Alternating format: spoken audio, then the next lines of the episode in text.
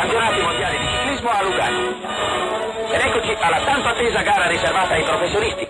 La nostra squadra, come noto, comprende Astua che ha sostituito Albani, Pasqualino Fornara, il tenace Rossello, il giovane De Filippis, Loretto Petrucci, l'uomo della Sanremo, Fiorenzo Magni, la rivelazione Gismondi, vincitore dell'indicativa di Roma, e Fausto Coppi, l'uomo sul quale puntiamo le migliori carte per infrangere la serie negativa. Lo scatto del campionissimo è di quelli che non perdonano. Staccato di forza De Ricche sulla crestera, Coppi vola tutto solo a cogliere il più fulgido trionfo della sua carriera, lasciando alle spalle gli avversari annichiliti e strabattuti.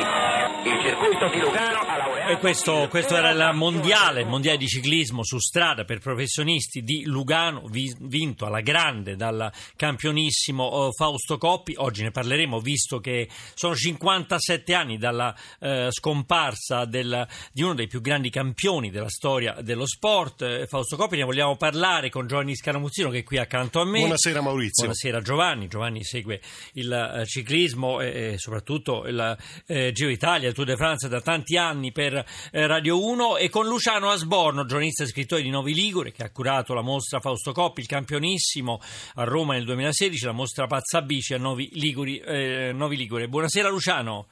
Buonasera a tutti voi, buonasera agli ascoltatori. Beh, insomma, la clip eh, che eh, abbiamo sentito ci ricorda forse uno dei eh, più grandi mondiali, soprattutto per come fu vinto, insomma, di prepotenza da Coppi, c'era la Crespera, come abbiamo, come abbiamo sentito, insomma, fu una, mh, come dire, un mondiale vinto per distacco come forse non avviene da tanti anni. Eh, Luciano. Sì, come non avviene da tanti anni, ma dopo tanti anni dalla scomparsa del campionissimo, i suoi sportivi, i suoi tifosi lo ricordano ancora con immutato affetto. Basti pensare che oggi a Castellania, il suo paese natale, c'erano oltre mille persone a commemorarlo e quindi è stato un evento grandissimo a mio avviso perché il paese di Fausto Coppi, Castellania, conta 88 abitanti appena. Oggi c'erano mille persone, teniamo conto che è un lunedì feriale e quindi non tutti hanno disponibilità di poter partecipare a una cerimonia per ricordare un grandissimo campione scomparso comunque 57 anni fa. Giovanni Scaramuzzino, sono dei campioni che sono eterni, mi sembra, no? anche se Sì. eh, scompaiono, sono indimenticati, non è possibile dimenticarli. Beh, in fuga verso la leggenda sicuramente il modo con cui Coppi ha vinto, con cui ha perso, con cui ha convissuto, perché poi la storia relativa alla Dama Bianca per quell'em- quel, quel tempo era sicuramente andare controcorrente, era sicuramente an- sfidare il gruppo, il passaggio di una corsa in senso contrario, la corsa della vita. Eh, Fausto Coppi, ecco, io mh, non credo di avere risposte, di avere ricette, però una domanda c'è. E cosa resta di Fausto Coppi adesso? È un qualcosa di impalpabile, però mh, la eh, annotazione che tutti facciamo, Maurizio, credo anche Luciano, è che eh, tutti, tutti, anche i bambini che hanno appena dieci anni, sanno chi era Fausto Coppi. E questo è, è incredibile perché se ci si pensa, quando tu hai detto 57 anni, Maurizio, dalla scomparsa del campionissimo, sicuramente ecco, qualche interrogativo legittimo eh, rimane. Per cui, Luciano, te che sei vissuto lì, hai respirato proprio la leggenda di Fausto Coppi, ti chiedo che cosa resta oggi, al di là di Castellania del 2 gennaio di questa ricorrenza particolarissima di Fausto Coppi nell'immaginario collettivo? È una leggenda che si rinnova di anno in anno, un ricordo incancellabile eh, dagli anziani. Oggi il parroco che ha celebrato la sua commemorazione a- al termine ha voluto eh, parlare di Fausto Coppi, di come l'ha conosciuto, di cosa rappresentava in quell'epoca uno come lui per paesi in guerra, per paesi piccoli come Castellania e tutta la provincia di Alessandria.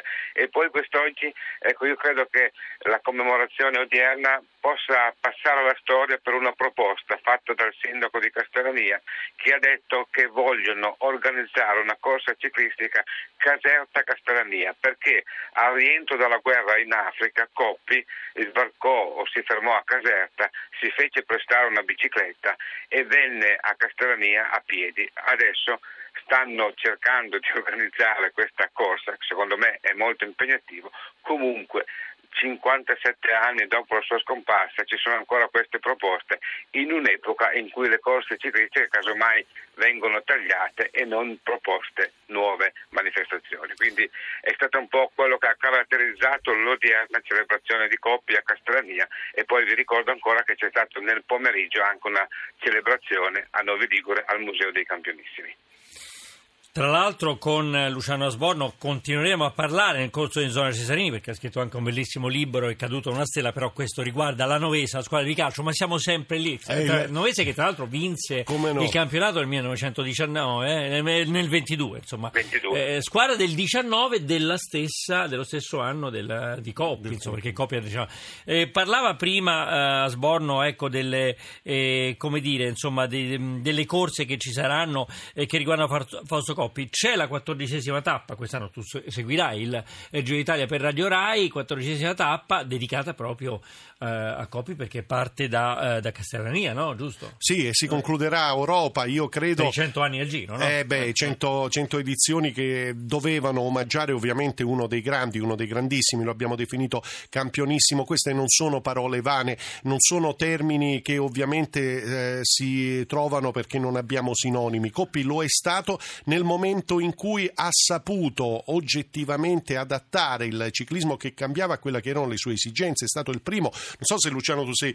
d'accordo su questo e ancora se si respira questa particolarità. È stato il primo grande innovatore. Con Coppi si può parlare di un nuovo ciclismo. Era quello che tornava a piedi a casa, ma era quello che ci vedeva molto ma molto più lungo di eh, tanti suoi colleghi, sia dalla preparazione invernale per poi ovviamente estendere il tutto alla eh, preparazione incentrata sulle grandi eh, corse a tappe. No?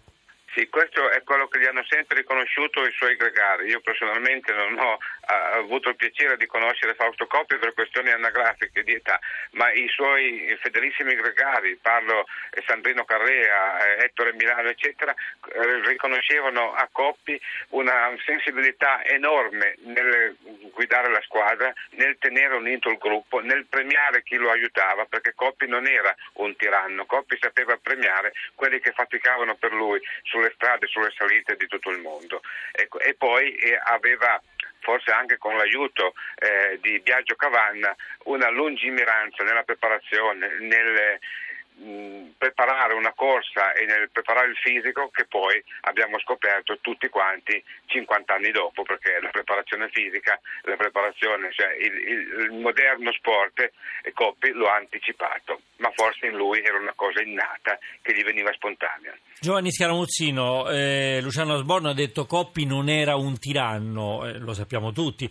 Una volta però si mise contro Magni, però forse là c'era di mezzo, come dicevi tu, anche la dama bianca, insomma, Ma sai- si era un po' indispettito, ma sono cose che nel ciclismo succedono, Beh, belle queste rivalità poi, no? Ma sai, eh. sai, io, la mia generazione ha vissuto una rivalità che sicuramente non era quella di Coppi con Bartali, dello stesso Coppi con Magni, dello stesso Coppi, permettimi, con Petrucci. Petrucci era uno dei componenti della nazionale, è scomparso qualche mese fa, Sì, l'hanno sì, ci ha sì, lasciato nel, Petrucci, nel vincitore di due 2016. Sanremo. Certo, e quindi ricordiamo anche questo eh, eh, pistoiese implacabile, no? soprattutto perché era uno che le cose non le mandava a dire. Però al di là di tutto, per riannodare i fini del nostro eh, discorso, la rivalità c'è nel ciclismo. Io ho vissuto quella tra Moser e Saronni, non paragonabile a quella tra Coppi e Bartali, ma era una rivalità vera e ehm, era gente che aveva personalità. Ecco, io nel ciclismo di oggi non vedo gente con grande personalità. Coppi non può insegnare ovviamente come si vince, ma credo che avesse una personalità, come del resto eh, Gino, come del re Gino Bartali, come del resto Fiorenzo Magni e lo stesso Martini, che aveva ruoli diversi,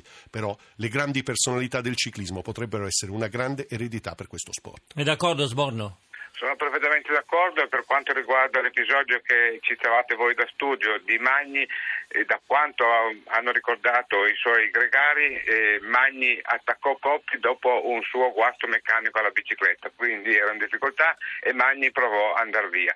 Coppi riuscì a rientrare e come eh, arrivò in gruppo si riposò per qualche chilometro, si riposò ovviamente tra virgolette e poi fece vedere chi era il più forte, perché questo era la personalità a cui faceva riferimento Giovanni Scaramuzzino del campionissimo Fausto Coppi. E un altro esempio della grandiosità di Coppi è quanto fece con Carrea quando conquistò la, l'unica maglia d'Italia di Sandrino Carrea, ecco perché il suo gregario a un certo punto si fermò e chiese se doveva aspettare Coppi e Coppi gli disse tu va, gli mandò a dire tramite l'ammiraglia vai al traguardo perché te lo meriti. Ovviamente e questo era poi... Fausto Coppi.